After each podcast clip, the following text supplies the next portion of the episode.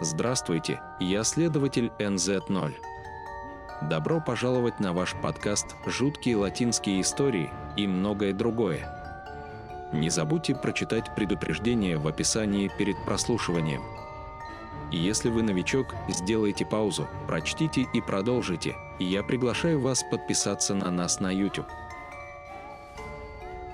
Поделился псевдонимом Хорхе. 8.4 Прежде чем начать, предлагаю вам подписаться на канал. Избегайте уведомлений, так как всю неделю мы постоянно выкладываем новый материал. Наслаждайтесь этим подкастом. Меня зовут Хорхе, а моего партнера зовут Роланда. Мы работаем в городе в Техасе. Роланда – потомок гватемальских индейцев, поэтому обладал даром видеть призраков и духов – это были весенние каникулы, и нам заплатили за номер в отеле с двумя кроватями на весь месяц. Мы жили в трех часах езды от этого города, и у нас обоих были семьи, поэтому мы возвращались домой в пятницу днем и возвращались в отель в воскресенье вечером. Однажды в воскресенье на весенних каникулах менеджер отеля сдал наш номер каким-то гринго и только извинился – она посоветовала нам найти на эту ночь другой отель и дала нам деньги, чтобы заплатить за него, поскольку мы уже заплатили ей. Мы остались одни и собрались спать, и первым упал я, а затем Роланда. Но посреди ночи меня разбудил мой друг. «Хорхе, Хорхе, вставай!» «Смотри, вот этот ублюдок!» Он был надо мной, он душил меня. «Вставать!» «Давай пошли!» Я проигнорировал его и просто сказал ему идти спать. Через мгновение после того, как я заснул, я почувствовал что-то очень тяжелое на своем теле. А еще у меня было ощущение, что я вешусь. Я открыл глаза и посмотрел на Роланда, и он увидел меня. В отчаянии мне хотелось закричать и пошевелиться, но я не могла. Когда мне наконец удалось пошевелиться, я спросил Роланда, что случилось. Тогда он мне и сказал, что это тот самый ублюдок, который его искал. У существа, о котором идет речь, были красные глаза, как у демона. На лбу у него был шарф, жилет, джинсы, мотоциклетные ботинки, а во рту была сигарета, которую он курил сильнее каждый раз, когда прижимался к нашим шеям. Как только мы смогли захватить чемоданы, мы пошли спать в грузовик. Мы провели в этом отеле всего час. Отель, в который мы никогда не вернемся. Который, кстати, так и называется и расположен в Корпус Кристи, штат Техас, рядом с авианосцем США. Лексингтон. Я не рекомендую это никому. Поделился псевдонимом Эммануэль Санчес. 7. Это был понедельник, 13 апреля 2010 года, около 22 часа 30 минут. На тот момент ему было всего 7 лет. В тот вечер мы славили Бога, но мне пришлось облегчиться. Поэтому я спросил сестру из церкви, может ли она включить для меня внешний свет.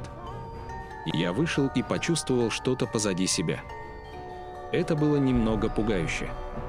И я обернулся и увидел, что деревья на горе трясутся. Внезапно между ними что-то выскочило – я не верил во все это, но он был демоном. У него были крылья, рога и черная кожа. Он пролетел мимо меня и указал на меня. Я рассказал об этом своей тете и двоюродным братьям, и на этом дело и закончилось. По прошествии двух дней я начал чувствовать, что за мной наблюдают издалека. Ночью ко мне в окно постучали, и я вышел спросить, но ничего не было. Мне было интересно, что это такое, потому что оно преследовало меня. Я действительно не знал, что делать. Прошло время, и мне приснилось, что я причиняю вред своей семье. Три недели было то же самое. В один из таких дней я впервые в жизни плакала. Приснилась старушка, и я ничего не понимала, потому что она говорила на непонятном мне языке. Я спросил его, чего он хочет, но он не обратил на меня внимания. На следующий день я встал и посмотрел на свою грудь. У меня было несколько царапин. Но самое странное, что их мог видеть только я. Прошел месяц, и мой умерший дедушка сказал мне «Не бойся». Будь сильным, ты справишься с этим, сынок. Мечта моего дедушки прошла, и я почувствовал более сильный ветер, и постепенно я преодолел эту ситуацию. Большое спасибо, что выслушали мою историю. Под псевдонимом Шарол Матамороз. 7. Однажды, разговаривая с дедушкой, он между нервным смехом рассказал мне, что преодолел страх перед волосатой рукой. Он мне рассказал, что такое действительно существует и что его спугнули. Он рассказывает, что когда он был маленьким, он много ссорился со своей младшей сестрой, и это было практически кредо, поскольку он почти каждый день беспокоил ее, чтобы заставить ее плакать. Как я уже говорил вам ранее в одном рассказе, он из сельской местности и родился на ферме. Однажды ночью, как обычно, он начал беспокоить сестру, стал дергать ее за волосы до тех пор, пока девочка не выдержала. Он начал плакать, вбегая в объятия матери, которая сердито говорила ему, что больше не может его терпеть, что однажды черт заберет его у нее, потому что он грубый и плохой, а также еще много чего. Мой дедушка пошел спать, насмехаясь, и сказал, что смеялся над ранами, которые нанесла ему сестра. Уже в том, что стоило мне его правой стороны. Внезапно он почувствовал, как мягкая рука коснулась его ребер и живота. Он, не оборачиваясь, полагая, что это его сестра, между насмешкой и улыбкой сказал ей «Оставь меня в покое, не пугай меня, а то я снова оставлю прическу». Но рука не остановилась, и он только почувствовал, что она проникла между простынями. Он говорит, что решил жить один.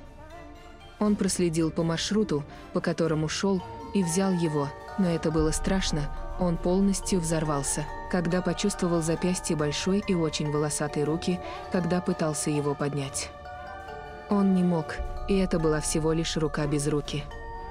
Он говорит, что громко кричал, крестился и заикался, восклицая «Кровь Христова». Она стала молиться, как могла, великолепная, которая в юном возрасте уже это знала. Когда его мать услышала крики, она пришла и нашла его в форме эмбриона, плачущего. Он ничего не говорил и просто плакал. Он был уже бледен, как полотно. Он говорит, что провел так целую неделю с высокой температурой, пока наконец не выздоровел и, очевидно, больше никогда не беспокоил сестру. Под псевдонимом Шарол Матамороз. 7.1. Подруга моей мамы знает, что я люблю легенды и сверхъестественные истории о мальчике. Затем он начал рассказывать мне это, когда ему было 11 или 12 лет. У него был опыт с чем-то из ада. Он отмечает, что не обращал внимания на мать, что она спала очень поздно. Он также поздно вставал, не ходил по делам и всегда гулял со своими друзьями, играя, среди прочего. Все это до тех пор, пока однажды ночью он не оказался в комнате и спал около трех или четырех часов, когда то и дело ему хотелось в ванную. Он встал, сделал то, что собирался сделать, и вернулся в ванную. Ванная комната, комната, как вдруг он увидел что-то идущее в темноте. Он сразу подумал, что это какой-то паук, но в то же время подумал, что это паук такого размера, подумал, что, возможно, темнота и сон сыграли с ним злую шутку, поэтому ему лучше подготовиться ко сну. Он делал это, когда услышал шум в чулане, испуганно вскочил и увидел через дверь, что идет. Большая волосатая рука – оно было черным, как ночь, и напоминало руку орангутанга, поскольку было явно огромным. Он стоял окаменевший, не в силах произнести ни слова. Я помню, как чувствовала, будто она шла по его телу, ощущая огромную тяжесть. Он не знает, что произошло дальше, и говорит, что на следующий день проснулся с высокой температурой. Около месяца он не мог говорить, и его мать думала, что он останется там на всю жизнь. Сейчас он рассказывает это в шутку и говорит, что тогда меня черт напугал за лень. Под псевдонимом Эдуарда Хиль. 8. Когда я был маленьким, мама рассказывала мне ужасные истории, чтобы я не вела себя плохо и не ссорилась с сестрой. В определенное время года между нами были склонны ссоры, и их постоянно становилось все больше. Итак, в какой-то момент моя мама услышала наш разговор и рассказала нам об этом давным-давно, когда ее бабушка и дедушка, дядя и я жили в старом доме в Сапопане. Это было очень стро, так как дедушка купил его очень дешево. С тех пор дом был очень красивым и имел два этажа, но происходили странные вещи – Однажды мы с твоей тетей подрались, это было около 22 часа. Мои родители, как всегда, возились, и мы ссорились. Внезапно мы услышали, как она упала на кухонные тарелки.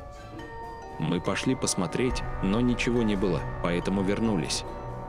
Через некоторое время мы снова поссорились, и произошло то же самое – третий раз, когда мы это сделали, мы услышали, как по дому проходят цепи. Мы быстро спустились вниз с мамой и обняли ее.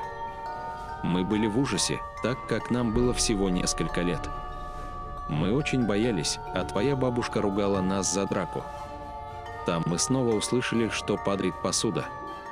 Мы пошли, и ничего не было, но теперь моя мама их услышала. С того дня мы больше не ссорились. Даже той ночью мы спали с моими родителями.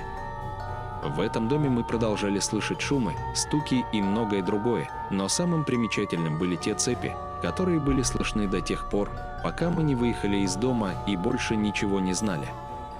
Эта история до сих пор вызывает у меня кровь, потому что мне удалось увидеть дом.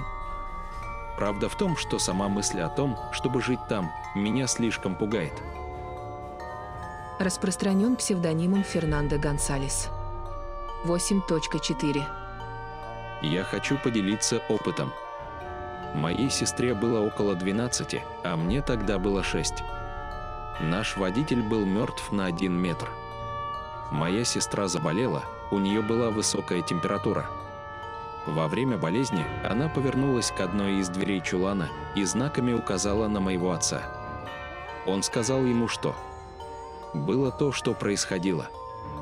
Мы с мамой обернулись, и вдруг маленькая девочка заплакала точка, мы все испугались, и отец достал четки, и мы начали молиться вместе, потому что мои родители не обращали на все это особого внимания, и мало-помалу мы забыли обо всем этом.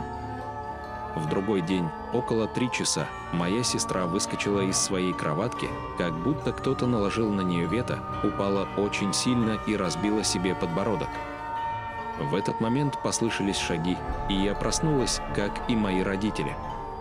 Мы обернулись и увидели девушку, держащую за руку Панчи Чупети и ужасно смеющуюся. На следующий день женщина пошла в дом убраться. В итоге мы от всего этого избавились. Большое спасибо, что выслушали мою историю. Поделился псевдонимом Эстеран Дюран. 4. Я всегда считал себя человеком, чувствительным ко всем этим паранормальным вещам. Я люблю читать, учиться и узнавать обо всем понемногу, и я быстро расскажу вам эту историю. Возможно, это похоже на фильм. Я заканчиваю четырехлетние отношения со своим парнем. Из этих четырех лет три. Мы живем вместе и переезжаем в другие штаты ради работы. Шутка в том, что мои бывшие коллеги очень завидовали, и однажды днем моему бывшему стало очень плохо, и я сказал ему немного поспать. Во сне она говорит мне, что ей хотелось пить, и мне было очень легко спуститься и набрать воды. Когда я спускался, я почувствовал очень сильное напряжение, но краем глаза увидел силуэт, стоящий в комнате – я оборачиваюсь, и он начинает смеяться, и моей реакцией было сказать «нет». «Не с ней!» Я быстро поднимаюсь в комнату, и когда вхожу, она уже проснулась и сидела на кровати. Весь пол был полон червей и странных насекомых. Стоит отметить, что я принадлежу к религии Йоруба, я практик, и мы до сих пор не получаем от этого особого удовольствия, но в тот момент я вспомнил, что изучал и предоставил комнату и себя. Истей. Это была очень напряженная ночь, мы не могли уснуть. На днях, когда я пришел на работу, мой стол был полон червей. Возможно, эта история была короткой, но кое-что действительно пришло мне в голову. Поделился псевдонимом Брайан Амискита. 8. Эта история произошла с моей матерью Марией Нарваес, когда ей было 8 лет. И произошло это в городке, где он родился, названном в честь Марии Декома Вака, расположенном в штате Аахака. Он говорит, что моя бабушка выращивала индюков, и когда однажды ее случайно попросили позаботиться о них, один из них умер. Моя мать, боясь, что бабушка ее отругает, нарисовала мертвое животное в кустах, но через некоторое время, когда она вернулась посмотреть, там ли еще индейка, она не смогла ее найти. Посмотрев на него, он увидел очень высокого мужчину, одетого как чарра, в золотых ботинках и огромной шляпе, закрывающей большую часть его глаз. Моя мама говорит, что ей удалось увидеть лишь часть его бороды. Он сразу же побежал, а когда обернулся посмотреть, не увидел ли засухи, они подошли к дому. Он рассказал все, что произошло. Моя бабушка сказала ему, что он был дьяволом, замаскированным под чара. По сей день, когда мы ездим в город на каникулы, моя мама очень боится идти по этим кустам. У нее даже мурашки по коже каждый раз, когда она считает. Это то, что я никогда не забуду. Следуйте за нами, подписывайтесь и делитесь на YouTube. Это помогает мне продолжать работу над этим проектом. Высказывайте свое мнение. В описании вы найдете электронные письма для отправки своих историй, и если вы захотите ими поделиться. Я ценю ваши предпочтения, мы услышим ваше мнение в следующем выпуске. Жуткие латинские истории и многое другое.